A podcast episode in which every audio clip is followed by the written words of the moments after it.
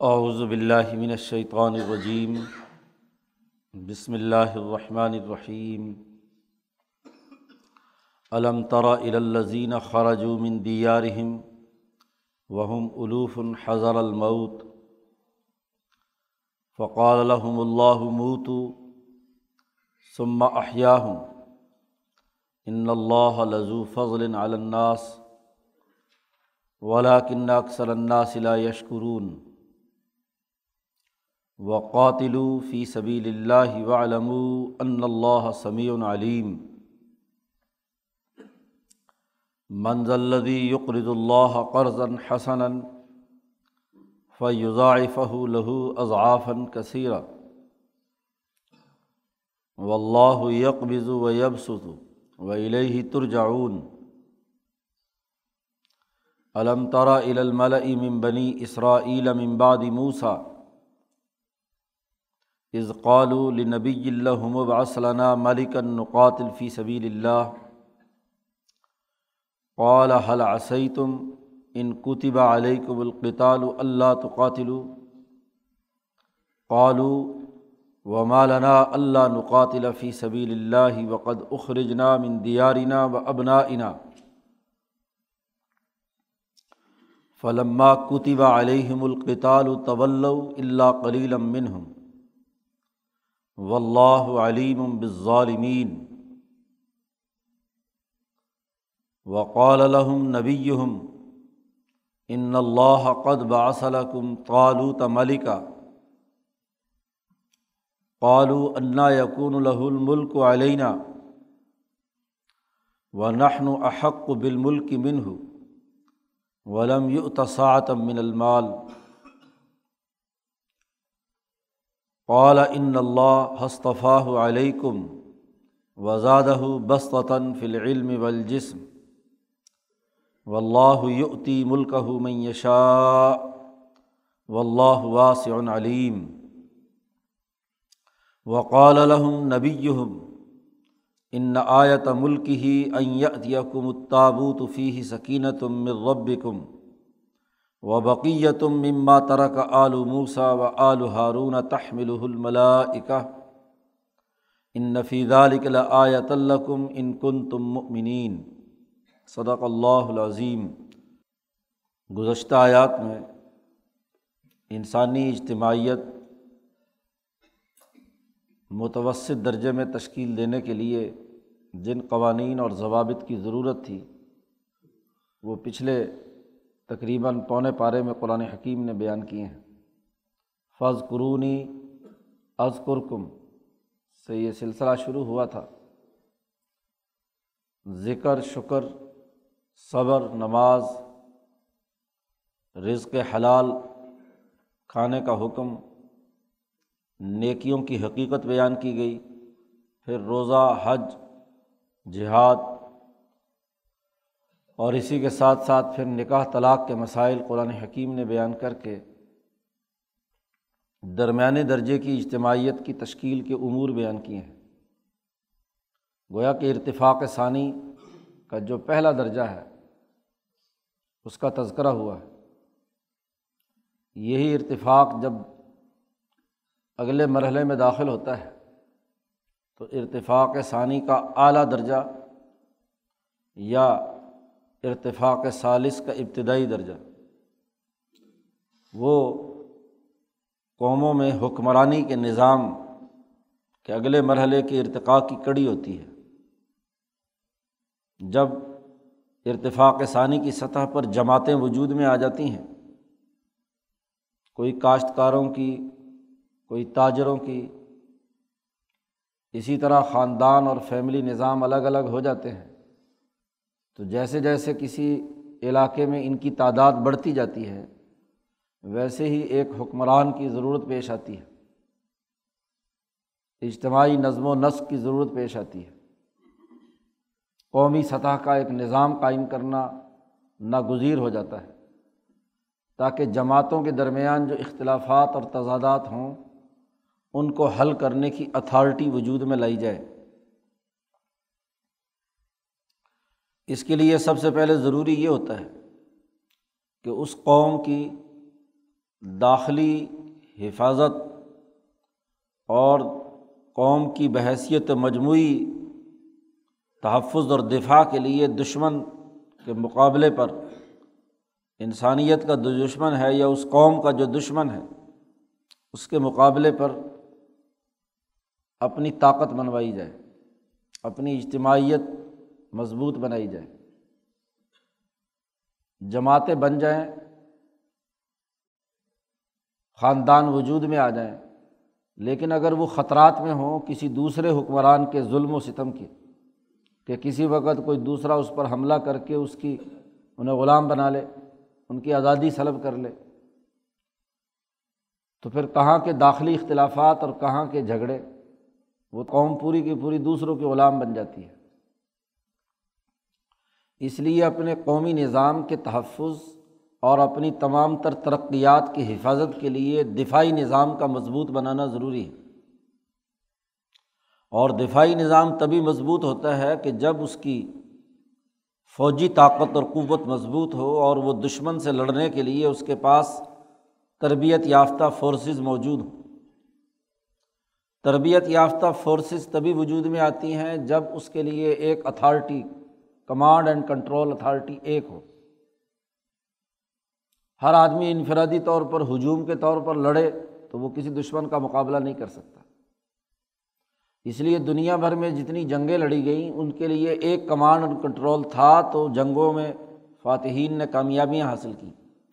جہاں تضادات اور ٹکراؤ ہوتا ہے، جنگی ماحول میں حکومت کی اتھارٹی پوری ریاست پر قائم ہوتی ہے۔ ایک شخص واحد، ایک کمانڈ، ایک نظام کے تحت جنگ لڑی جاتی ہے۔ قرآن حکیم نے یہاں قومی سطح کے نظام کی تشکیل کے لیے جس دفاعی نظام کی یا اقدامی کام کی، جنگی حکمت عملی کی، اور پھر اس کو کنٹرول کرنے والی سیاسی اتھارٹی کی جو ضرورت اسے یہاں بیان کیا ہے گزشتہ قوموں کے واقعات کے تناظر میں کہ یہ جہاد و کتال یعنی اپنے ملک کا ریاستی نظام بچانے کے لیے دشمن سے لڑنا جو بھی اس قوم کا دشمن ہے، یہ ایک بنیادی ضابطہ اور قاعدہ ہے اور کوئی بھی جہاد و کتال یا جنگ ایک کمانڈ اینڈ کنٹرول اتھارٹی جسے بادشاہت کہا جاتا ہے، ملک جسے کہا جاتا ہے، عربی میں۔ حکمران جو فیصلہ کرے کہ اس وقت کیا کیا اقدامات کرنے ہیں، وہ لازمی اور ضروری ہے۔ اس کا تذکرہ اگلے دو رقوؤں میں قرآن حکیم نے بیان کیا ہے۔ سب سے پہلے تو نبی اکرم صلی اللہ علیہ وسلم سے کہا جا رہا ہے گزشتہ قوموں کے ایک واقعے کے تناظر میں کہ جو قوم اپنا دفاعی نظام، فوجی نظام مضبوط نہیں بناتی، موت سے گھبراتی ہے، جنگ لڑنے سے گھبراتی ہے، بزدل ہے۔ ہزاروں کی تعداد میں کیوں نہ ہو۔ وہ قوم دراصل مردہ ہے، اس میں زندگی کے آثار نہیں ہیں۔ مزاحمت سے لڑائی سے، جنگوں سے قوموں کا مرال بلند ہوتا ہے۔ ان کی طاقت اور قوت سامنے آتی ہے۔ جہاد کی حکمت عملی ہی دراصل قوموں کے اندر توانائی پیدا کرتی ہے۔ قومی شناخت تبھی پیدا ہوتی ہے کہ جب وہ دشمن کے مقابلے پر متحد ہو اور اپنی غیرت، اپنی عزت اور اپنی طاقت اور قوت کا مظاہرہ کرنے کی صلاحیت رکھتی ہو۔ بزدلی ہو جائے تو بزدل دراصل موت کو قبول کرتا ہے۔ مولانا سندھی فرماتے ہیں کہ قرآن حکیم کے مطالعے سے معلوم ہوتا ہے کہ جو لوگ موت قبول کرنے کی اہلیت نہیں رکھتے، وہ زندگی بھی نہیں پا سکتے۔ وہ دنیا کی زندگی، ذلت کی حالت میں بسر کرنے پر مجبور ہوتے ہیں۔ نبی کرم صلی اللہ علیہ وسلم سے پہلے ایک قوم کا تذکرہ کیا جا رہا ہے کہ ہزاروں آدمی تھے۔ ان سے کہا گیا کہ اپنے دفاع کا نظام بناؤ، جہاد کرو کتال کرو، مقابلہ کرو دشمن کا۔ لیکن وہ سب کے سب بزدل تھے۔ موت کے ڈر سے انہوں نے کہا کہ نہیں ہم یہ نہیں کر سکتے۔ پھر تعاون کی بیماری آتی ہے۔ اب وہاں بھی موت کا ڈر۔ لڑائی میں تو کیا مرنے تھے؟ جب سستی اور کاہلی اور عیاشی پیدا ہو جائے تو پھر ایسے جراثیم سوسائٹی کے اندر آتے ہیں کہ جو مرض سوسائٹی میں پیدا کرتے ہیں۔ تعاون کا مرض بھی دراصل انسانی کاہلی اور جنسی بے رہ روی اور مظالم اور گناہوں کے اور تعیشات کے نتائج ہوتے ہیں۔ یہ جب کسی سوسائٹی میں آ جاتا ہے تو پھر لوگ مرنا شروع ہوتے ہیں۔ پہلے جہاد میں موت قبول کرنے کی تیاری نہیں کی، اسے قبول کرنے کے لیے تیار نہیں۔ تعیشات اور خواہشات کے اندر مبتلا رہے۔ اس کے نتیجے میں بیماریاں پھوٹ پڑی اور لوگ مرنے لگے۔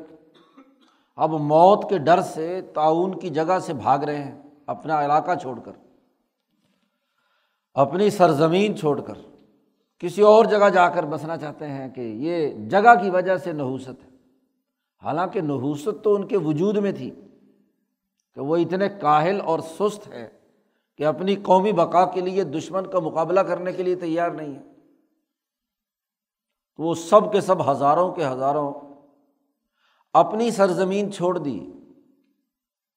آدمی کی سیاسی طاقت اپنی زمین میں ہوتی ہے۔ جہاں صدیوں سے اس کے آبا و اجداد بسے ہوئے وہاں سے اپنے من دیاری ہم قرآن کہتا ہے۔ علم ترا، حضور سے کہا جا رہا ہے، کیا آپ نے دیکھا نہیں؟ ارالدین خرج من دیاری ہم ان لوگوں کو جو اپنے گھروں سے نکل گئے۔ جہاد میں تو کیا مرنے تھے؟ اپنی زمین کی حفاظت تو کیا کرنی تھی؟ اپنی زمین با، گھر بار چھوڑا، نکل کھڑے ہوئے۔ قرآن کہتا وہ الوف ان اور وہ ہزاروں میں تھے۔ کوئی دو، چار، پانچ، دس گھر ہوتے ہیں کہ اگر کسی جگہ رزق نہیں مل رہا، چلو اٹھ کر کسی دوسری بستی میں جا کر بسے۔ بجائے اپنے رزق کو اپنے علاقے میں ترقی دینے کے، اپنی قومی شناخت پیدا کرنے کے، اپنے وطن کو مہذب اور ترقی یافتہ بنانے کے ہزاروں کے ہزاروں بسترے باندھ کر امریکہ، برطانیہ چلے گئے۔ دوسرے ملکوں کا رخ کر رہے ہیں۔ اپنا وطن چھوڑ دیتے ہیں۔ وہ الوف ان ہزاروں۔ بڑے فخر سے کہتے ہیں کہ تیس لاکھ فلاں ملک میں ہے۔ اتنے لاکھ فلاں ملک میں، اتنے لاکھ فلاں اسلامی ملک میں۔ جب اپنی ریاست کا حفاظت نہ کی جائے، اپنی دھرتی کی حفاظت نہ کی جائے، اپنی قومی غیرت کی حفاظت نہ کی جائے، تو پھر ذرا ذرا سے ڈر اور خوف سے لوگ نکل کھڑے ہوتے ہیں۔ قرآن کہتا ہے حضر الموت موت کے ڈر سے۔ تعاون کا ڈر جہاد کرنے سے جان نکلنے کا ڈر۔ جی۔ اور خود جب ترقی نہیں کرتے، کاہل اور سست اور عیاش بن جاتے ہیں، تو رزق کمانے کا ڈر، خود کام کم کچھ نہیں کرنا۔ تو اب نکلو کسی دوسری جگہ بھیک مانگنے کے لیے۔ قرآن کہتا ہے علم تارا ہر قرآن پڑھنے والے سے کہا ہے علم تارا کیا تو نے دیکھا نہیں؟ حالانکہ یہ واقعہ ہزاروں سال پرانا ہے اور حضور سے کہا ہے کہ آپ نے دیکھا نہیں۔ حضور نے کہاں دیکھا؟ لیکن پھر بھی قرآن کہتا ہے دیکھا نہیں۔ قرآن نے کہا چشم تصور سے دیکھو۔ اپنی سوچ اور فکر کے تناظر میں دیکھو۔ ان قوموں کی حالتوں کا مشاہدہ کرو کہ جو موت کے ڈر سے اپنی دھرتی چھوڑ دیں، اپنا وطن چھوڑ دیں۔ جہاں آبا و اجداد موجود ہیں، انہیں چھوڑ دیں۔ نکل کھڑے ہوں۔ اور جب وہ نکل کھڑے ہوئے ہزاروں کے ہزاروں، اور جا کر ایک اور جگہ پر دو پہاڑوں کے بیچ میں کوئی سہارا تھا، جنگل تھا، وادی تھی، وہاں جا کر ہزاروں کے ہزاروں ہجرت کی حالت میں بے خانمہ، بے گھر، بے در پڑے ہوئے ہیں کھلے آسمان کے نیچے۔ تو مہاجر کی کیا قیمت ہوتی ہے؟ سیاسی موت تو اسی وقت طاری ہو جاتی ہے۔ جرت فنا ہو جاتی ہے۔ وہ جو خاندان بنے تھے، وہ جو اجتماعیتیں بنی تھیں پہلے مرحلے میں، وہ سب کی سب بکھر گئی۔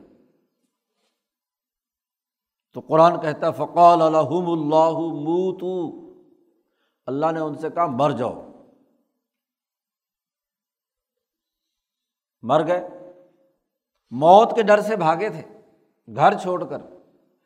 اپنا علاقہ چھوڑ کر، اپنی اجتماعیت چھوڑ کر، اپنی سوسائٹی چھوڑ کر، جہاد اور لڑائی سے بچ کر بھاگے تھے موت سے اور آگے پھر موت کھڑی تھی۔ قرآن نے دوسری جگہ پر کہا، اینما تکون یدرک قبل مؤت ولو کن تم فی بروجی مشیدہ۔ جہاد کا جہاں حکم بیان کیا ہے کہ تم جہاں بھی پہنچ جاؤ، اینما تکون موت تمہارا پیچھا کر کے وہاں آ جائے گی۔ اگرچہ بڑے مضبوط قسم کے گنبدوں کے اندر بند ہو کر کہو کہ اب یہاں فرشتہ نہیں آ سکتا۔ تو موت کا تو ایک وقت لکھا ہے۔ موت سے کیا ڈرنا؟ موت کے ڈر کی بنیاد پر اپنی حکمت عملی ترک کر دینا۔ اس سے بڑی حماقت کیا ہے؟ تو اللہ نے کہا، مر جاؤ۔ اب روایات کے مطابق وہ سب کے سب مر گئے۔ ایک فرشتہ ایک طرف کھڑا ہوا، اس وادی کے ایک طرف ایک دوسرا فرشتہ کھڑا ہوا، اس نے کہا، مر جاؤ۔ ایسی چیخ اور آواز نکالی تو لوگ بزدل ہو جاتے ہیں۔ مقابلہ اور مجاہدے کی وہ نہیں ہوتی تو وہ چیخ کی آواز سے کیا ہے؟ ان کا پیشاب خطا ہو جاتا ہے اور مر گئے۔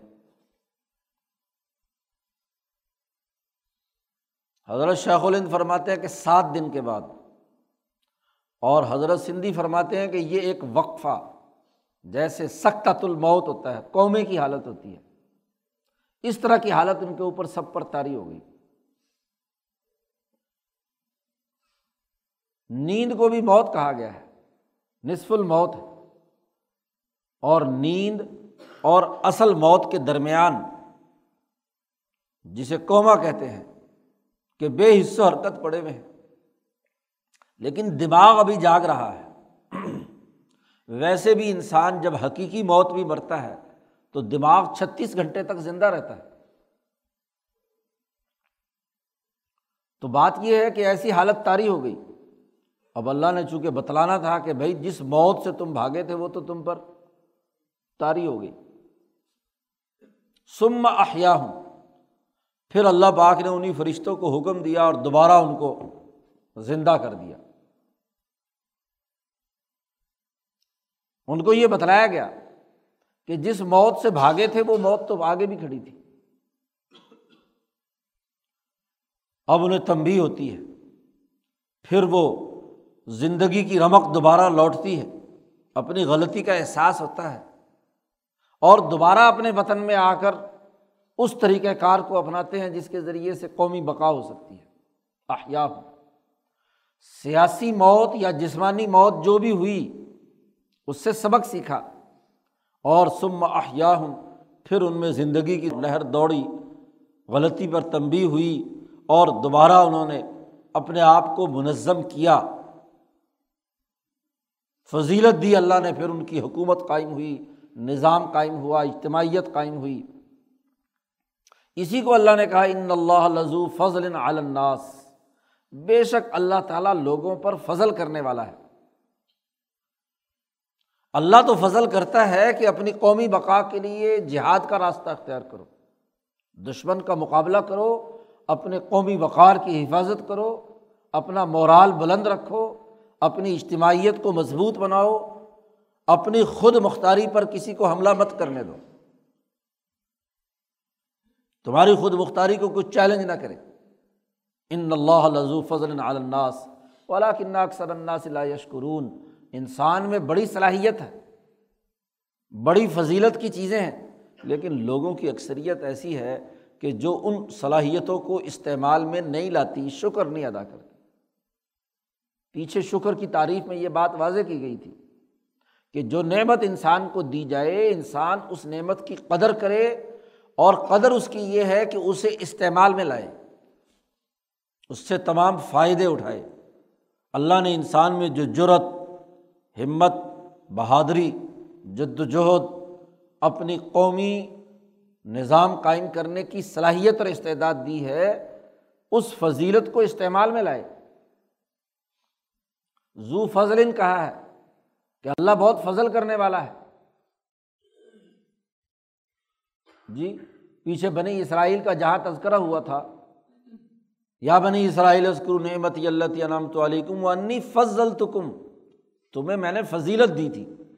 تو یہ فضیلت سیاسی، معاشی، فکری اور نظریاتی نبوت کا نزول امبیا علیہ السلام بنائے حکمران عطا کیے، یہی تو فضیلت تھی۔ تو اللہ تعالیٰ بہت فضل کرنے والا ہے، لیکن اکثر لوگ اپنی ان فضیلتوں، اپنی ان صلاحیتوں، اپنی ان مہارتوں کو استعمال میں نہیں لاتے اور اللہ کا شکر نہیں ادا کرتے۔ لا یشکرون۔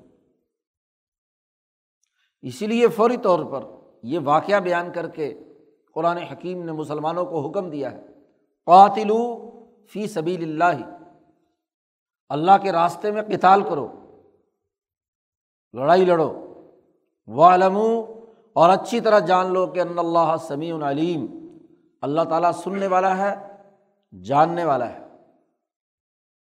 قوموں کی بقا جہاد اور کتال میں ہے۔ اپنی بقا کے لیے جدوجہد اور کوشش کرنے میں۔ جو قوم اپنا دفاعی نظام مضبوط نہیں بناتی، دشمن کے مقابلے کی حکمت عملی تشکیل نہیں دیتی۔ وہ قوم باقی نہیں رہ سکتی۔ حضرت شیخ الند رحمۃ اللہ علیہ نے فرمایا کہ اسی بات سے معلوم ہوا کہ امبیا علیہم السلام دنیا میں قومی نظام کی تشکیل کے لیے جنگ اور جہاد جیسے عظیم کام کو ان پر لازمی قرار دیا گیا۔ اور یہ جو پراپگنڈا کیا جاتا ہے کہ امبیا محض نیکی پھیلانے کے لیے آتے ہیں، جنگ نہیں لڑتے۔ امبیا جنگ لڑنے کے لیے بھی آتے ہیں۔ کفر سے، ظلم سے، انسان دشمنوں سے۔ شیطان کے زیر اثر، سرمایہ پرستوں، جاگیرداروں لٹیروں وڈیروں اور حکمرانوں سے۔ گزشتہ انبیا پر بھی یہ لازمی اور ضروری تھا۔ اس لیے یہاں دو ٹوک حکم دیا قاتل امر، بتال کرو، لڑائی لڑو۔ اللہ کے راستے میں ذاتی خواہش نہ ہو، محض طبقاتی مفادات نہ ہوں محض کوئی دنیاوی لالچ اور خود غرضی نہ ہو۔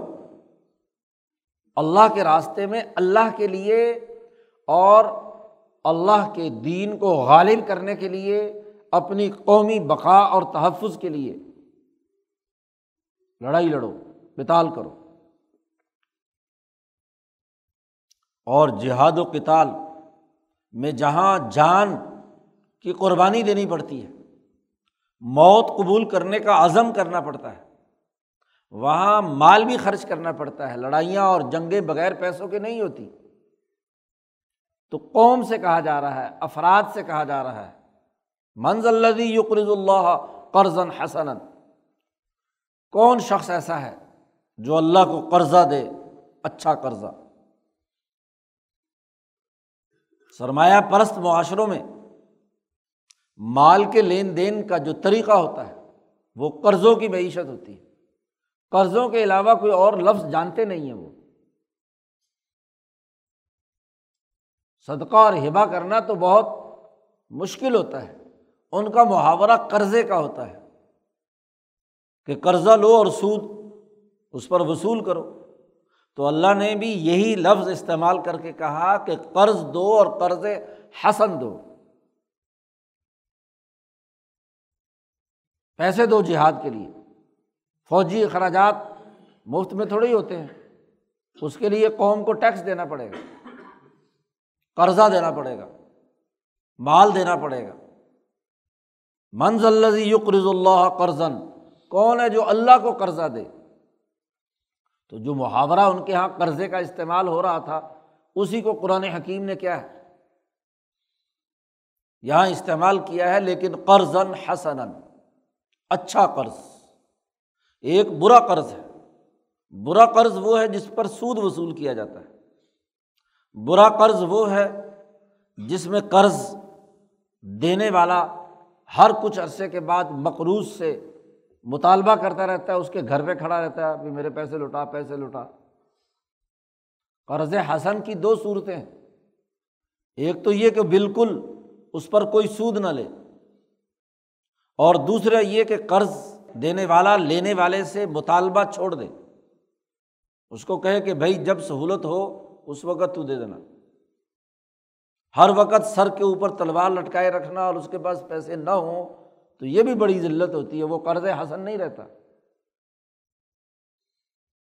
تو اللہ کو قرضہ دو دین کے غلبے کے لیے، انسانیت کی بقا کے لیے۔ ظاہر ہے، جب انسانیت اور قوم کی بقا کی جنگ ہوگی تو اس جنگ کے اخراجات بھی برداشت کرنے جب یہ آیت نازل ہوئی تو ایک صحابی، ابو دہدہ حضور صلی اللہ علیہ وسلم کے پاس آتے ہیں اور عرض کرتے ہیں، یا رسول اللہ اللہ کو قرضے کی ضرورت پڑ گئی۔ اللہ کو کس لیے قرضہ چاہیے؟ اور کیا ہوگا اس کا؟ کیسے دیا جائے گا اللہ میاں کو قرضہ؟ تو نبی کرم صلی اللہ علیہ وسلم نے فرمایا کہ اللہ کو اپنی ذات کے لیے نہیں چاہیے، جہاد کے لیے چاہیے، غریبوں اور یتیموں کے لیے پیسے چاہیے۔ اللہ نے کیا کرنے یہ پیسے؟ یعنی اپنا مال خرچ کرو، سوسائٹی کے پسے ہوئے لوگوں، غریب لوگوں، انسانی مسائل حل کرنے، جہاد اور لڑائی کے لیے۔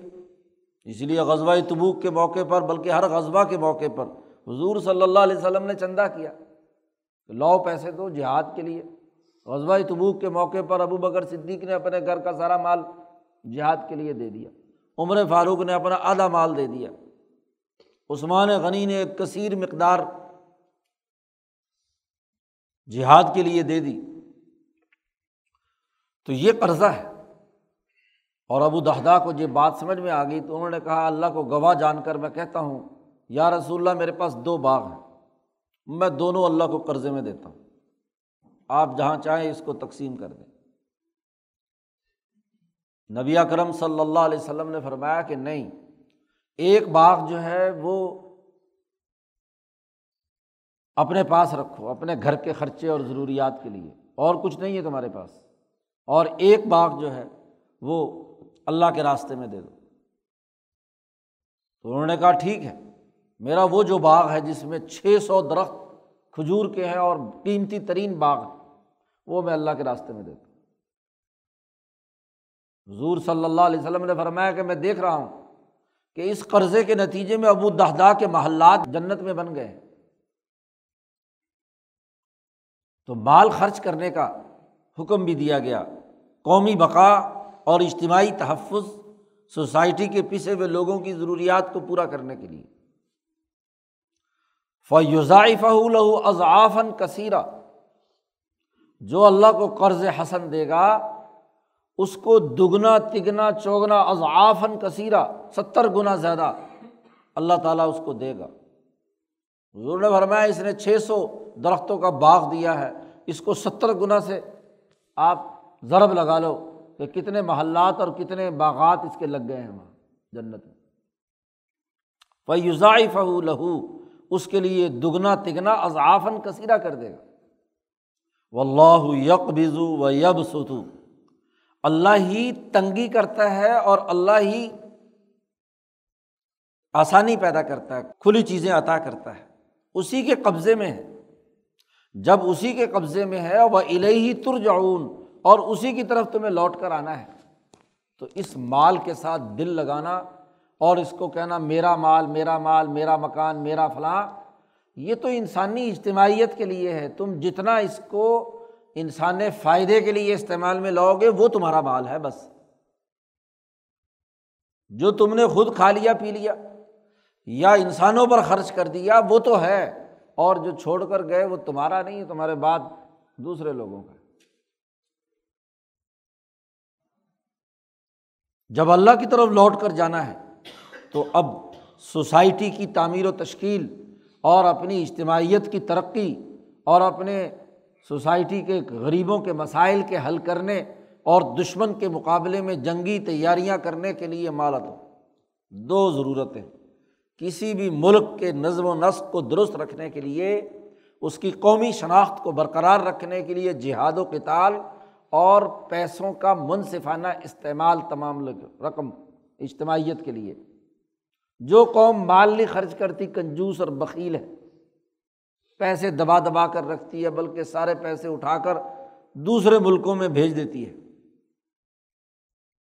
اربوں ڈالر وہاں کے حکمرانوں کے باہر ہیں۔ وہ اپنے ملک کے دفاع کے لیے ملک کے اندر پیسے نہیں رکھتے۔ ملک میں قرضوں کی معیشت ہے۔ یہ سارے کے سارے سرمایہ دار لٹیرے جہاں سے جو اٹھا کر مال باہر لے گئے ہیں، ملک میں لائیں تو زر مبادلہ کی کوئی ضرورت، بھیگ مانگنے کی ضرورت پیش نہ آئے۔ گویا کہ ملک اور قوم کے لیے سب سے بڑی غداری یہ ہے کہ اپنے وسائل سے ملک کو استفادہ نہ ہو، دوسرے ملکوں کی انگیٹھیاں جل رہی ہوں۔ دوسروں کی معیشت ترقی کر رہی ہوں۔ اس سے بڑی تباہی اور بربادی کی بات کیا ہے؟ قرآن حکیم نے یہ دو بنیادی اثاثی اصول بیان کیے اور پھر ماضی کی تاریخ اور واقعے کے تناظر میں حکمرانی کے بنیادی اثاثی اصول بیان کیے جا رہے ہیں۔ علم تارا علم بنی اسرا علم امباد موسا ہر قرآن پڑھنے والے سے کہا، نبی کرم صلی اللہ علیہ وسلم کے واسطے سے، کیا تو نے دیکھا نہیں؟ الملئی بنی اسرائیل کی ایک جماعت جو موسا علیہ السلام کے بعد آئی تھی۔ قرآن نے کہا تھا کہ تم دو مرتبہ فساد بچاؤ گے اور دو مرتبہ تم پر۔ اللہ تعالیٰ اپنے بندوں کو مسلط کر کے تمہیں سزا دے گا۔ لطف سد فل ارد مرتعینی والا تعلّہ علوبن کبیرہ دو دفعہ انہوں نے غلط حرکت کی، بنی اسرائیل نے۔ تو پہلی دفعہ جو حرکت کی، فساد کی۔ اقتدار کو غلط استعمال میں لائے۔ ملک کے اجتماعی وسائل پر سرمایہ پرستی کے طور پر مذہبی طبقے اور حکمران طبقے قابض ہو گئے۔ تو اللہ نے عذاب میں مبتلا کیا۔ جالوت نے ان پر حملہ کیا۔ ان کو پسپائی دی، ان کو دھکیل دیا، ذلیل اور رسوا کیا، کچھ کو گرفتار کر کے لے آیا، باقی بیت المقدس کے اندر دھکیل دیے گئے۔ وہاں سے تابوت اور ان کے پاس جتنی ہاں جی تبرکات تھے، جن کو یہ لڑائیوں میں سامنے رکھ کر فتح حاصل کرتے تھے، وہ چین کر لے گئے۔ انہیں ان کے گھروں سے نکال دیا۔ ان کی اولاد گرفتار کر کے لے گیا، غلام بنا کر لے گیا۔ ذلیل اور رسوا کر دیے گئے۔ تو قرآن حکیم اس قصے کا تذکرہ کر رہا ہے کہ ان لوگوں نے موسا کے بعد یہ قوم تھی، ان لوگوں نے اپنے نبی حضرت شمویل علیہ السلام سے کہا از قال النبی جو ان کے نبی تھے نبی لہم، ان کے لیے جو نبی مقرر تھے، اپنے نبی سے کہا کہ ہمارے لیے ایک بادشاہ مقرر کر دو، منتخب کر دو۔ ہم میں سے کسی کو ایک حکمران بناؤ۔ نقاتل فی سبیر اللہ ہم اللہ کے راستے میں لڑائی لڑیں گے۔ اگلی آیت آ رہی ہے، جو ان کا جواب ہے۔ اس سے معلوم ہوتا ہے کہ قومیں جب اپنے وطن سے بے وطن ہوتی ہیں ان کے جوان قتل ہونے لگتے ہیں۔ تو قوموں میں پھر ضرور لڑائی کا شوق اور جذبہ بیدار ہوتا ہے۔ بہت ہی پست قسم کے لوگ ہوتے ہیں، وہ جو اپنے گھروں سے بھی نکلیں، اپنی نوجوان نسل کو غلام بھی بنوائیں اور پھر بھی جنگ نہ لڑے بے غیرتی کی انتہا ہوتی ہے۔ ورنہ کمزور سے کمزور بھی جب اس کو دیوار کے ساتھ لگا دیا جائے تو وہ گلے پکڑتا ہے۔ بلی کو بھی اگر راستہ نہ دیا جائے تو وہ بھی گلا پکڑ لیتی ہے۔ انسان تو انسان ہے۔ اب جب یہ ذلیل اور رسوا ہوئے تو انہوں نے اپنے نبی سے مطالبہ کیا کہ ہمارے لیے ایک بادشاہ اور حکمران مقرر کرو۔ نقات الفی سبیل اللہ۔ ہم اللہ کے راستے میں قتال کریں گے، لڑائی لڑیں گے۔ نبی نے ان کی حالت دیکھ کر کہا وہ بزدلو، اگر قتال اللہ میاں نے فرض کر دیا، بادشاہ بنا بھی دیا، تو تم لڑائی لڑو گے؟ لگتا نہیں کہ تم لڑائی لڑو گے۔ حل آسئی تم ان کتبہ علیہ کم القتال، اللہ تو قاتل رسول نے کہا، کیا تم سے بھی یہ توقع ہے کہ اگر حکم ہو تم کو لڑائی کا، تو تم اس وقت نہ لڑو۔ اب تو بڑے زور و شور سے کہتے کہ نہیں جی اب ہم ضرور لڑیں گے۔ لیکن اگر اللہ نے جہاد فرض کر دیا اور حکمران بنا دیا تمہارا، کمانڈر ان چیف مقرر کر دیا لڑنے کے لیے، تو تم پھر مکر جاؤ۔ تمہاری جو بزدلی اور کمزوری کی حالت ہے، عیاشیوں میں جو تم مبتلا ہو تو ممکن ہے تم انکار کر دو۔ قالو کہنے لگے و مالانا اللہ نقاتل فی سبیل اللہ وقت اخرجنا من دیارنا و ابنا انا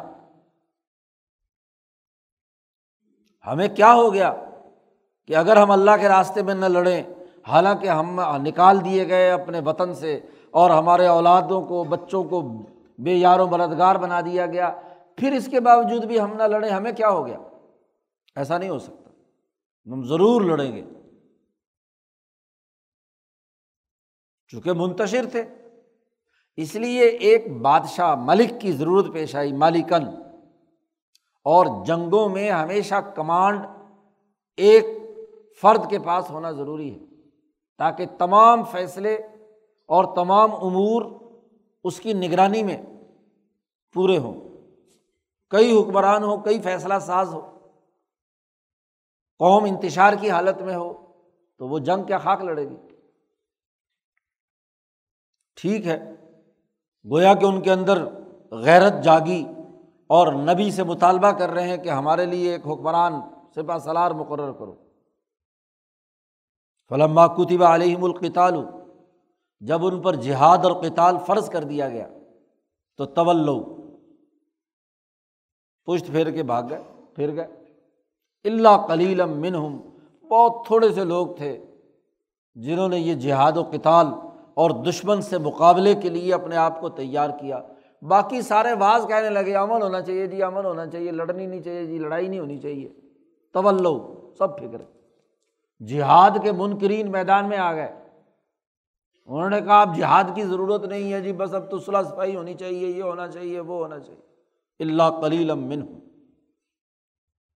اللہ نے خوب جواب دیا و اللہ علیم بظالمین اللہ تعالیٰ خوب جانتا ہے ظالموں کو۔ جو لوگ ظالم تعیش پسند ہوتے ہیں، وہ بزدل ہوتے ہیں۔ اور بزدل کبھی جنگ نہیں لڑتے۔ مولانا سندھی نے اسی سے اخذ کیا کہ ظالم ہمیشہ بزدل ہوتے ہیں۔ بہادری اور دلیری ان میں ہوتی ہے جو عدل و انصاف کرنے والے ہیں۔ جن میں عدل کا جذبہ ہوتا ہے، باقی انسانوں کو ساتھ لے کر چلنے کا معاملہ ہوتا ہے، جو عدل و انصاف کے خوگر ہوتے ہیں، ان میں دلیری ہوتی اور جو ظالم ہوگا، اپنی قوم پر ظلم کرے، لوٹ مار کرے، پیسے بٹور کر لے جائے، ملکوں پر قرضے چڑھائے، انسانی حقوق پامال کرے، وہ سب بزدل ہوتے ہیں، فوراً ہتھیار ڈال دیں کیوں؟ کہ جنگ ہوگی تو پھر ان کے مفادات پر زد پڑے گی۔ انہیں جان قربان کرنی پڑے گی، لڑائی کرنی پڑے گی۔ پھر ایمرجنسی نافذ ہوتی ہے۔ پھر ان کے مالداروں سے پیسے نکالوانے پڑتے ہیں۔ تو انہیں خوف ہوتا ہے کہ جنگ ہوگی، لڑائی ہوگی، جہاد ہوگا، تو ہمیں پیسے بھی دینے پڑیں گے اور فرنٹ پہ جا کے لڑنا بھی پڑے گا۔ لیکن سامراجی جنگیں جو پچھلے ڈیڑھ دو سو سال سے ہیں، ان میں ان سرمایہ داروں نے اور لٹیروں نے طریقۂ کار بنا لیا جنگ کو، کہ غریبوں کو اور کمزوروں کو آگے میدان میں لاؤ، ان کو چارے کے طور پر استعمال کرو، خود پیچھے محفوظ رہو۔ یعنی اس جنگ کا نقصان بھی انہیں عوام پر ڈال دیتے ہیں۔ اور جنگ کا ڈنڈ بھی انہیں مظلوم قوموں پر ڈال دیتے ہیں کہ لو جنگ کا خرچہ دو۔ عراق کی جنگ کا خرچہ امریکہ نے وصول کیا۔ کویت کی جنگ کا خرچہ سعودی عرب سے وصول کیا، افغانستان کی جنگ کا خرچہ سعودی عرب اور دوسرے مسلمان ملکوں سے وصول کیا۔ شام کی جنگ کے خرچے قطر کا بازو مروڑ کر لے لیے۔ تو سامراجی حربہ ہے۔ جنگیں بھی مسلط کریں اور وسائل بھی کیا ہے ان کے لوٹ لیں، ان پر قبضہ کر لیں۔ تو ظالم بزدل ہوتا ہے۔ وہ کبھی بھی جنگ لڑنے کے لیے تیار نہیں ہوتا۔ کیونکہ اس کا ظلم کا پورا کا پورا ماحول عیاشی اور مفادات کا پورا کا پورا ماحول ٹوٹتا ہے۔ اللہ علیم بالظالمین۔ جہاد فرض کر دیا گیا۔ اور جب جہاد فرض کیا گیا تو اس کے لیے ایک سپا سلار اور ایک حکمران کی ضرورت پیش آئی جو ان کا نظم و نسق قائم کر کے دشمن کے مقابلے پر میدان میں جائے۔ وہ قول الحم نبی جہاد کی فرضیت کے ساتھ ہی ان کے نبی نے ان سے کہا، ان اللہ قد باصلکم تالوت ملکہ بے شک اللہ تعالیٰ نے تمہارے لیے مقرر کر دیا ہے تالوت کو حکمران۔ ظالم بزدل ہوتے ہیں، جنگ سے جان چراتے ہیں۔ تو جتنے جتنے بنی اسرائیل کے وہ بڑے بڑے چودھری اور مالا اور مترف تھے، وہ تو خود ظالم تھے۔ جہاد سے جان چھڑانا چاہتے تھے۔ ان میں سے کسی ایک کو سربراہ مقرر کر دیا تو جنگ جیت لی بس پھر۔ وہی مفاد پرست عیاش، ملک اور قوم کے وسائل لوٹنے والے لوگوں کو ہی اگر کمانڈر ان چیف مقرر کر دیا جائے تو وہ کیا کریں گے؟ وہی حکمران بن جائے تو لڑائی کیا خاک کریں گے؟ بلکہ وہ اس جنگ میں سے اپنے مفادات کے پکوڑے تلیں گے۔ اپنے ہی مفادات اٹھائیں گے۔ اس لیے اللہ پاک نے بنی اسرائیل میں ایک بہادر دلیر، صاحب علم و شعور، لیکن مالی وسائل نہیں رکھنے والا ایک غریب نوجوان اٹھایا۔ اللہ نے کہا، یہ تمہارا بادشاہ تعلق بڑے محنتی اور غریب آدمی تھے۔ پیسے ویسے نہیں تھے۔ کوئی خاندانی نسلی ہاں جی بادشاہت ان کی خاندان میں نہیں تھی۔ جو بنی اسرائیل کے تسلسل کے ساتھ یہودی نسل کے یہودا کی اولاد میں جو حکمران چلے آ رہے تھے، اس میں سے نہیں تھے۔ بنی اسرائیل میں سے ہی تھے، لیکن تھے جس کو سارے قبیلے کمزور قبیلہ سمجھتے تھے۔ لیکن اس میں ایک جوہر قابل، اسحاق، ابراہیم، یوسف اور یعقوب کا سچا وارث، دلیر اور بہادر انسان، علم و شعور رکھنے والا اللہ نے منتخب کر کے کہا کہ تالوت تمہارا حکمران قد باس الحکم تالو تمالی تو اب وہ بغلے بجا رہے ہیں، ایک دوسرے کو دیکھ رہے ہیں کہ یہ کیا ہوا؟ ہم تو آئے تھے حکمرانی کے شوق میں کہ ہم میں سے کسی کو کیا ہے؟ نبی صاحب مقرر کر دیں گے کہ جی لو جی اللہ میاں نے کہہ دیا کہ لو جی تو یہودا بن جا۔ اور تو جناب فلانا سرمایہ دار تو بن جا، تو جاگیردار بن جا۔ تو جن جن میں یہ حکومت رہی ہے، ان میں سے ہمارا خیال تھا کہ اسی میں سے کوئی حکمران بنا دیا جائے گا، یہ غریبوں کا بچہ اٹھا کر لا کر ہمارے اوپر حکمران بنا دیا، یہ کیسے ہو سکتا؟ ہے کہنے لگے، قالو، انا یقون الملک علینا۔ کیوں کر ہو سکتی ہے اس کی حکومت ہم پر؟ غریب آدمی ہے۔ نہ احق و بال ملک من ہو ہم زیادہ مستحق ہیں حکمرانی کے اس سے۔ ہمیں پتہ ہے کہ حکومت کیسے چلائی جاتی ہے، بیوروکریسی کو کیسے کنٹرول کیا جاتا ہے۔ یہ تو نا تجربہ کار ہے، ایسے ان کا کیا کام ہے حکومت چلانا؟ ہم جو جدید پوچھتی، تیس چالیس سال سے کیا ہے، تمہارے لیے خدمات سر انجام دیتے رہے ہیں۔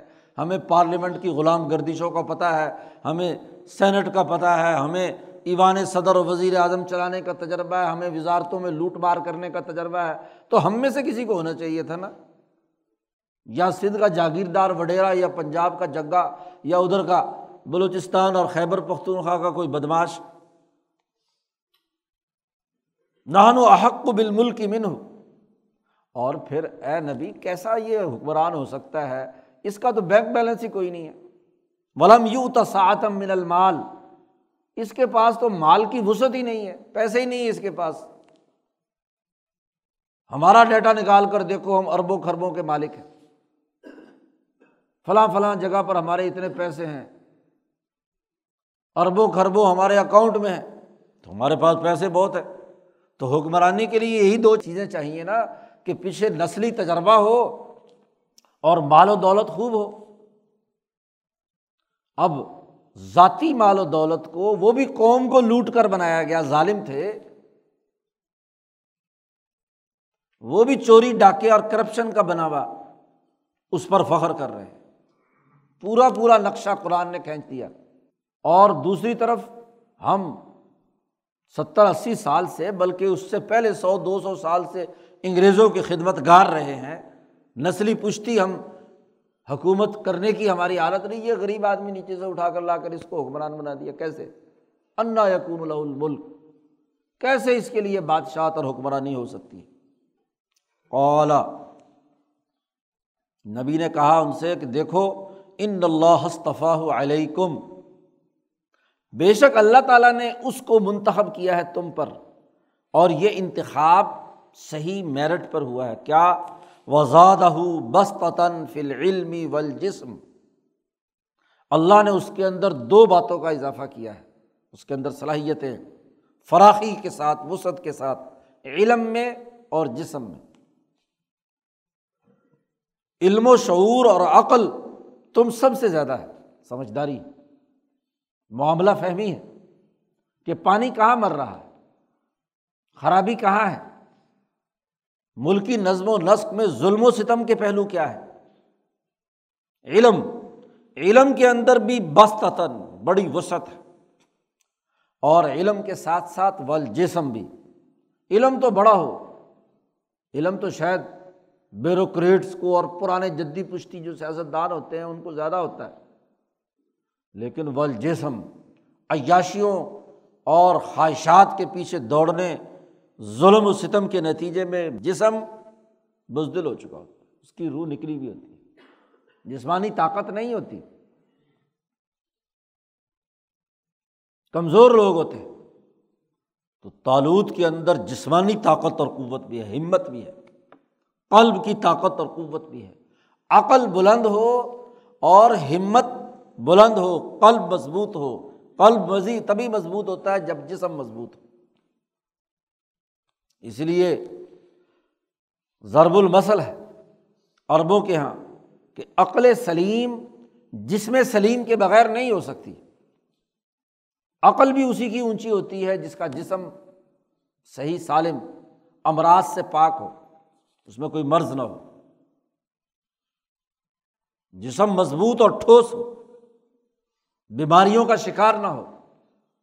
عیاشیوں میں مبتلا نہ ہو۔ ظلم و ستم کی عادت نہ ہو۔ جسم ٹھوس اور مضبوط صحت مند ہو۔ تو اسی کے خیالات بھی اچھے ہوں گے۔ اس کی عقل بھی اچھی ہوگی۔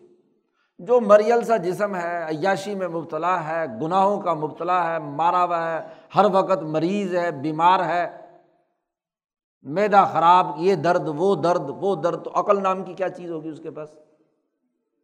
اسی لیے صوفیہ بھی کہتے ہیں کہ وہی آدمی سلوک صحیح طے کر سکتا ہے،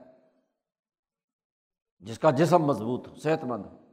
بیمار آدمی بیچارہ سلوک کیا طے کرے گا؟ وہ تو ہر وقت بیماری کا رونا روٹ رونے پیٹنے میں لگا رہتا ہے۔ یہ خراب ہو گیا، وہ خراب ہو گیا، فلانا خراب ہو گیا۔ عقل کی پرواز جسم کی مضبوطی سے ہوتی ہے۔ اور جب عقل کی پرواز ہوگی تو سلوک عقل سے طے ہوتا ہے۔ اور سیاست بھی عقل سے ہوتی ہے۔ حکمرانی کا تعلق بھی عقل سے ہے۔ اس لیے امبیا علیہم السلام ان کا جسم باقی تمام لوگوں کے مقابلے میں زیادہ طاقتور، مضبوط اور صحت مند ہوتا ہے۔ اور ان کا دماغ اور عقل اور علم بھی اتنے ہی اونچے درجے کا ہوتا ہے۔ اور اللہ کا بھی یہی معاملہ ہوتا ہے کہ جس میں سلیم اور عقل سلیم رکھتے ہیں، تو دراصل وہ انسانیت کے لیے کوئی کردار ادا کرنے کا اعلیٰ نمونہ امبیا کے وارثین ہوتے ہیں۔ بزدل، کمزور، بیمار مرا ہوا گھٹا ہوا بے عقل، بے وقوف۔ ہاں جی وہ کوئی چرسی بھنگی تو ہو سکتا ہے بھلی کیا ہونا تھا اس نے؟ جو جتنا زیادہ بے وقوف اور احمق کو کہتے ہیں پہنچی سرکار ہے۔ پاگل کو۔ سلفا پینے والا، نشہ کرنے والا، اس کو کہتے ہیں جی بہت پہنچ گئی، پتہ نہیں کتنے پہنچ گئی۔ بستتاً فی العلم والجسم۔ دو صلاحیتیں ہیں جو تمہارے اندر نہیں ہیں۔ تم جو جدی پشتی نسلی اپنے آپ کو کہتے ہو مال و دولت کی زیادتی اور کثرت کی بات کرتے ہو، یہ تو امراض میں مبتلا کرنے والی۔ اس نے تو تمہیں عیاشیوں میں مبتلا کر دیا۔ تمہارے جسم تو کھوکھلے ہیں۔ مال و دولت جتنی بھی بتلاؤ، تمہارے ہاتھ کپ کپا رہے ہیں۔ لڑائی کا موقع آتا ہے تو لرزہ تاری ہو جاتا ہے تم پر۔ انگریز سامراج کے مقابلے میں تمہیں اٹھنا پڑے تو بزدلی تمہارے اندر نسلی چلی آ رہی ہے، جاگیرداروں اور وڈیروں سے۔ جو ہاتھ باندھ کر کھڑے ہو گئے غیر ملکی طاقت کے مقابلے پر اپنے ملک کی غلامی کو پیدا کرنے کے لیے، تو تم تو ذہنی مریض بھی ہو اور جسمانی مریض بھی ہو، تم میں سے کسی کو کیسے حکمران بنایا جا سکتا ہے؟ تعلق آزاد حریت پسند اس کی غربت ہی دراصل اس کی بقا کا راز ہے۔ غریب ہونے کے باوجود اس نے اپنی عقل اور اپنے جسم کی حفاظت رکھی ہے، وہ عیاشی میں مبتلا نہیں ہوا، کسی کے سامنے ہاتھ نہیں پھیلائے، وہ ہاں جی دوسروں کا غلام کبھی نہیں بنا، اس نے اپنی آزادی کی بقا اور حفاظت کے لیے کردار ادا کیا ہے، لہٰذا حکمران وہ ہوگا۔ اور پھر اللہ نے یہ بھی کہہ دیا انہیں و اللہ یوتی ملک ہوں میں یشاؤ اللہ دیتا ہے اپنا ملک جسے چاہے، اپنا خلیفہ اور نائب بنائے، حکمرانی اس کی ہے۔ پوری کائنات پر۔ تو اپنی نیابت اور خلافت کے لیے اللہ تعالیٰ جسے چاہے حکمرانی دے۔ تمہارے جیسے بزدلوں کو دے گا۔ میں شاہ اللہ کا چاہنا بھی تو اسی بنیاد پر ہے کہ اس کے اندر علم اور جسم ہے۔ اس میں عقل اور شعور ہے۔ اس میں طاقت اور قوت ہے۔ تم بزدل اور ظالم ہو، مفاد پرست ہو، تو تمہیں کیسے دے دی جائے حکومت؟ اور پھر قطع نظر اس بات کے اللہ تعالیٰ کی حکومت اور اتھارٹی اللہ تعالیٰ جس کو چاہے مرضی دے۔ یہ کوئی طے شدہ بات ہے کہ جو نسلی خاندانی ہوں گے سیاست دان انہیں کو حکمران بنایا جائے گا؟ یہ کوئی قانون اور ضابطہ نہیں۔ یہ تو گویا کہ اللہ کے اختیار پر تم قدغن لگا رہے ہو۔ اللہ خود مختار ہے۔ وہ جسے چاہے حکمران بنائے۔ اور یہ چاہنا علم و عقل اور جسم کی طاقت اور قوت کے ساتھ ہے۔ واللہ واسع علیم۔ اور اللہ تعالیٰ بہت ہی وسعت والا، جاننے والا ہے۔ بڑا فضل کرنے والا ہے۔ اس نے تو تمام انسانوں کو صحت، علم اور عقل کی نعمت سے نوازا تھا۔ کون ہے جو اپنی اس صحت کو اور اپنی اس عقل کو غلط جگہوں پہ استعمال کر کے ضائع کر رہا ہے؟ اور کون ہے جس نے اپنی اس علم و عقل اور جسمانی طاقت کو محفوظ رکھا ہے؟ تو جو محفوظ رکھے گا اسی کو دیں گے نا، جو اس کو فضول ضائع کر دے گا عیاشیوں میں، تو اس کو ہم کیسے دیں گے حکمرانی؟ اب ان کے سامنے کوئی راستہ نہیں تھا۔ تو انہوں نے ایک اور مطالبہ کر دیا۔ اس علم اور عقل کو تو انہوں نے تسلیم کر لیا کہ اس میں زیادہ ہے، جسم بھی مضبوط ہے۔ اور ہم میں یہ کمی اور کوتاہی ہے۔ لیکن اس نے کہا کہ غریب آدمی ہے، اس کو ایک ہی وقت میں آپ حکمران بنا رہے ہیں، تو اب اس کی اتھارٹی لوگوں پر مسلمہ ہو جائے، لوگ عام آدمی بھی مانیں کہ یہ کمزور اور غریب آدمی جو ہے وہ ہمارا حکمران بن گیا، اس کی بات ماننی چاہیے، تو یہ کوئی نشانی ہونی چاہیے جس سے اس کی حکمرانی ثابت ہو جائے۔ وقال الحم نبی یہم ان کے نبی نے ان سے کہا کہ اس کی حکمرانی کی ایک نشانی بھی ہے۔ اور وہ نشانی کیا ہے؟ یا کم تابوت فی سکینت مر رب کم بنی اسرائیل میں قدیم زمانے سے ایک صندوق چلا آ رہا تھا، تابوت۔ اس صندوق میں امبیا علیہم السلام کے جو تبرکات تھے وہ تھے۔ ابراہیم علیہ السلام کے کپڑے اور لباس تھا۔ موسا علیہ السلام کی لاٹھی تھی۔ یعقوب علیہ السلام کا ہاں جی اسی طریقے سے اسحاق کا، یہ یوسف کا، جتنے بھی امبیا گزرے۔ امبیا علیہم السلام کے اپنے وجود مبارک اور وہ عالم مثال کی قوتوں کو تحریک دیتے ہیں۔ خاص طور پر وہ لاٹھی اور آسا، جس نے موسا علیہ السلام کے ہاتھ سے زمین پر جب چھوٹی تو جادوگروں کے تمام سانپوں کو وہ نگل گیا۔ مثالی قوت اس کے اندر لاٹھی میں موجود تھی، کیونکہ معمولی لاٹھی نہیں تھی۔ شعیب علیہ السلام کے پاس سے موسا کے پاس آئی تھی۔ تو موسا علیہ السلام نے اسے طویل عرصے تک اپنے پاس رکھا۔ تو اس طرح کے تبرکات تھے۔ تو وہ انہوں نے ایک صندوق میں بند کر رکھے تھے، بیت المقدس میں رکھے ہوئے تھے۔ جب کہیں جنگ یا لڑائی ہوتی تو وہ ساتھ لے کر جاتے اور جنگ میں اسے آگے آگے رکھتے۔ اس کے ذریعے سے دشمن پر فتح ہو جاتی۔ لیکن یہ فتح تبھی ہوتی جب خود کوئی کام کریں گے تو وہ برکت آئے گی۔ خود کچھ نہ کریں اور صرف صندوق ہی آگے، صندوق لڑے گا۔ تو یہ جو جالود سے لڑائی لڑ رہے تھے، تو اس وقت بھی یہ صندوق انہوں نے اپنے آگے آگے رکھا ہوا تھا۔ خود بزدل ہو گئے تھے عیاشی میں اور پھر بس اس تبرک پر کہ جی یہ داتا صاحب سے آیا ہے تو ضرور فتح ہو جائے گی بس۔ یہ صندوق آیا ہے امبیا کا بس یہ خود بخود لڑے گا اور کامیابی ہو جائے گی۔ تو لڑائی کیا؟ لڑائی تو تمہارے زور بازو نے لڑنی تھی۔ تو جنگ ہوئی اور اس میں یہ شکست کھا کر بھاگے، تابوت بھی چھوڑا ہے وہ جالود اٹھا کر لے گیا۔ اس نے کہا، یہ جو جس جس تابوت پر یہ بھروسہ کر رہے ہیں، یہی ان سے چھین لو۔ تو تابوت جالود کے قبضے میں چلا گیا۔ اس کی وجہ سے یہ مزید پریشان کہ جس پر تکیا تھا، جس کے بل بوتے پر سارے کام کرتے تھے، وہ بھی سارا تابوت بھی کیا، دشمن کے قبضے میں چلا گیا۔ تو وہ رسم بھی گئی۔ خود لڑنے کی صلاحیت نہیں، بزدل ہے اور جس کے سہارے پر یہ کچھ نہ کچھ ہمت کرتے تھے، وہ بھی سہارا بھی ختم ہو گیا۔ تو بڑے پریشان۔ تو پوری قوم پریشان۔ جب عقیدت مندی پیدا ہو جاتی ہے تو پوری قوم پریشان ہو جاتی ہے کہ دیکھو جی وہ عقیدت والا فلانی رسم نہیں ادا کی، اس لیے کیا ہے؟ کوئی نہ کوئی مصیبت آنے والی ہے۔ اب شمویل علیہ السلام نے کہا کہ اس تالوت کی حکمرانی کی بڑی نشانی یہ ہے کہ وہ تابوت اس کے پاس پہنچ جائے گا۔ تابوت لے کر آئے گا یہ۔ ایات یا کم تابوت فی سکینت وہ تابوت تمہارے پاس آ جائے گا اور اس تابوت میں چونکہ اطمینان اور سکون تھا تمہارے رب کی طرف سے سکینت مر رب کم تبرکات تھے امبیا کے۔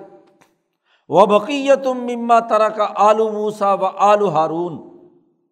اور آل موسا اور آل ہارون کے جتنے تبرکات اور بقیہ تھے چیزیں، وہ بھی اس تابوت صندوق کے اندر تھی خود وہ صندوق بابرکت تھا، اطمینان اور سکون کا باعث ہوتا ہے۔ دیکھو، جب انسان کسی چیز کے ساتھ عقیدت اختیار کر لیتا ہے، تو نفسیاتی طور پر جب بھی وہ اس کی طرف متوجہ ہوتا ہے، تو اسے ایک سکون ملتا ہے۔ حتیٰ کہ ایک غیر مسلم کسی پتھر کے سامنے جا کر سر جھکا کر کھڑا ہو جائے اور اس کو تھوڑا سا سکون ملے اور پھر وہ اس کو عادت بنا لے، تو گویا کہ وہ سمجھتا ہے کہ پتھر سے ہی سکینہ بی بی نازل ہو رہی کسی قبر پہ چلا گیا، وہاں سکون ملنے لگا، تو وہ بھی کیا ہے؟ تو دنیا میں جس چیز کے ساتھ بھی انسانوں کی عقیدت پیدا ہو جاتی ہے، تو انہیں اس سے ایک خاص قسم کا سکون ملتا ہے۔ تو ان اشیا سے تھی واقعتاً بابرکت عالم مثال کی قوتیں ان کے اندر اثر انداز ہوتی تھیں، اس کے ذریعے سے مثالی قوتیں حرکت میں آتی تھیں۔ اطمینان اور سکون ان کو حاصل ہوتا تھا۔ موسا اور ہارون کے سچے تبرکات اس کے اندر موجود تھے۔ تو وہ تابوت تمہارے پاس آ جائے گا۔ تحمل الملائکہ، اس کو فرشتے اٹھا کر لائیں گے۔ نبی نے نشانی بتلائی۔ اب ہوا کیا؟ اس کے اسباب بنتے ہیں۔ قبض و بست اور احالہ الہام جو شاہ ولی اللہ صاحب نے ہاں جی اللہ کے کمالات میں بیان کیا ہے۔ اب تابوت لانے کا ہدف اور تالوت کی حکمرانی کو واضح کرنے کے لیے اللہ نے اپنے نظام قبض و بست، احالہ اور الہام کو حرکت دی۔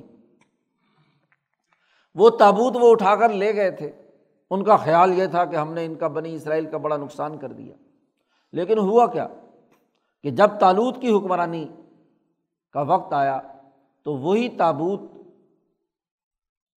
جالوت کے لشکر اور فوج میں ایک عذاب بن گیا۔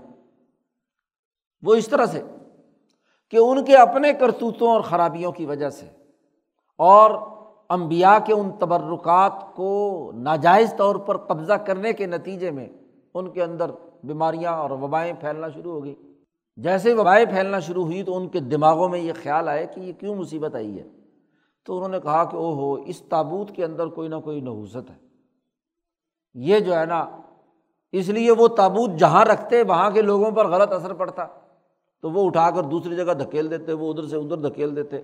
تو ان میں پورے میں یہ ہو گیا کہ یہ جو تابوت ہے نا، یہ اس کی وجہ سے یہ بیماریاں آ رہی ہیں۔ اب ان کا خیال ہوا کہ یہ جو بنی اسرائیل دشمن ہے تو ان کو مارنے کے لیے ضروری ہے کہ یہ منحوس تابوت ان کے یہاں پہنچایا جائے تاکہ یہ بھی بیماریاں قومیں جب توہمات کا شکار ہوتی ہیں، تو پھر وہ اس طرح کی حرکتیں شروع کر دیتی ہیں۔ اب انہوں نے ایک چھکڑا لیا، دو بیل جوڑے اور تابوت اس کے اوپر رکھ کر ان کو جانوروں کو ہانک دیا کہ جاؤ تو رات میں اس کی تفصیل یہ ہے کہ وہ جانوروں پہ ہانک دیا کہ بنی اسرائیل کی طرف چلا جائے۔ قرآن حکیم کہتا ہے تحمل الملائی کا اس کو فرشتے لے کر آئے۔ فرشتے انہیں پہنچایا۔ تو مولانا سندھی کہتے ہیں، ان میں تضاد کی کیا بات ہے؟ یہاں مفسرین کہتے دیکھو جی بنی اسرائیلی کہتے ہیں کہ جی جانور اور چھکڑا لے کر آیا اور یہاں جو ہے نا قرآن میں آیا فرشتے لے کر آئے۔ تو مولانا سندھی نے کہا، اس میں جھگڑے کی کیا بات ہے؟ شاہ صاحب نے کہا ہے کہ جب اللہ نے کوئی کام کرنا ہوتا ہے تو ملائے سافل کے فرشتوں کو حکم دیتا ہے کہ وہ جانوروں، انسانوں اور تمام چیزوں میں الہام ڈال کر ان کو مجبور کریں کہ وہ یہ کام کرے بظاہر وہ کام جانور کر رہا ہوتا ہے۔ جانور کو کہا جاتا ہے کہ اس بندے کو سینگ مارو۔ تو جو اللہ کو مطلوب ہے سزا دینے کی وہ سینگ مار دیتا ہے۔ اب بظاہر تو جانور کے مارنے سے مرا، لیکن اصل میں تو پیچھے کون ہے؟ فرشتہ۔ تو اس میں تضاد کی کوئی بات نہیں، فرشتے بھی، فرشتوں نے کام کیا جو اس کا ایک، تو امبیا نبی بیان کر رہے ہیں تو اس لیے وہ منسوب کدھر کر رہے ہیں؟ فرشتے کی طرف۔ اور انہوں نے تو رات میں اپنی طرف سے جو بات بیان کی ہے، وہ جانوروں کی طرف کے دو بیل لے کر آئے۔ بہرحال، وہ جناب وہاں سے جالود کے لشکر سے نکلتا ہے اور رات کو آ کر تالود کے گھر پہنچ جاتا ہے۔ وہ وہ دونوں جانور آ کر، وہ یا فرشتے لا کر وہاں تابو تالود کے گھر میں نکلتے ہیں، رکھتے ہیں۔ اب ایک غریب آدمی کا گھر وہاں جناب تابوت پہنچ گیا۔ تو کیا ہے؟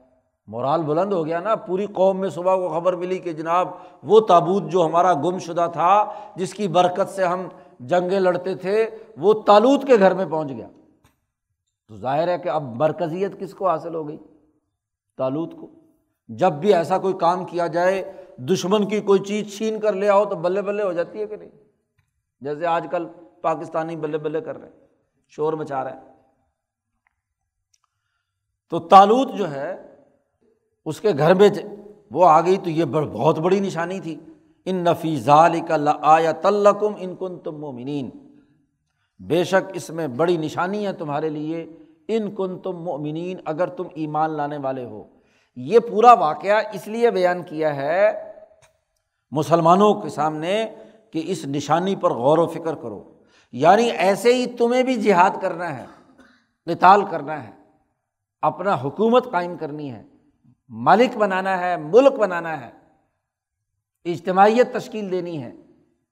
مدینے میں مدنی صورت ہے۔ تو مدینے والوں کے سامنے حکومت کی پوری نقشہ بندی کی جا رہی ہے کہ یہ حکومت لازمی اور ضروری ہے اور امبیا کا کام ہے یہاں حکمرانی کا تقرر اور حکومتی معاملات بھی دین الہی کا حصہ ہے یہ نہیں کہ اس کو دنیا داری قرار دے کر چھوڑ دیا جائے۔ اور یہ جہاد و کتال اور دشمن کا مقابلہ کرنا، وسائل جمع کرنا ہاں جی اجتماعی ترقی اور اس کے لیے، غزوات کے لیے، یہ اس میں تمہارے لیے بڑی نشانی ہے۔ سوچو، غور و فکر کرو۔ قرآن کا انداز و اسلوب یہ ہے کہ جو چیز مشکل ہوتی ہے لوگوں میں، اس کو کسی واقعے کے ذمن میں، تاریخ کے ذمن میں سمجھاتا ہے تاکہ سمجھنا آسان ہو جائے۔ کسی عملی واقعے کے تناظر میں اس بات کو سمجھایا جائے۔ تو سمجھنا بہت آسان ہوتا ہے۔ تو پورا واقعہ بیان کرنے کے بعد کہا ہے تمہارے لیے بڑی نشانیاں ہیں۔ ان کن تم مومنین، اگر تم مسلمان ہو، اللہ پر ایمان رکھتے ہو، اس کی حکمرانی مانتے ہو، تو اپنی حکومت کے دو بنیادی تقاضے، اپنا دفاعی نظام مضبوط بناؤ، جہاد و کتال کے عمل کو مضبوط بناؤ، اور مالی وسائل اللہ کے راستے میں خرچ کرنے کے لیے ہاں جی مال خرچ کرو اور اس کی اجتماعیت تشکیل دو۔ موت کے ڈر سے جہاد سے مت بچو۔ فقر اور غربت کے ڈر سے، مال خرچ کرنے سے ہاں جی مت رکو، بلکہ دونوں طاقتوں اور قوتوں کو جمع کر کے اپنی اجتماعی شناخت، اپنے وقار کی حفاظت کے لیے جد وجہد اور کوشش کرو۔ یہ اس رقوع میں قرآن حکیم نے بیان کیا ہے۔ اب آگے جو لڑائی ہوئی ہے اور مقابلہ ہوا ہے، اس کی تفصیلات اگلے رقوع میں آ رہی ہیں۔ اللہ تعالیٰ قرآن حکیم سمجھنے اور عمل کرنے کی توفیق عطا فرمائے۔ اللہ وسلم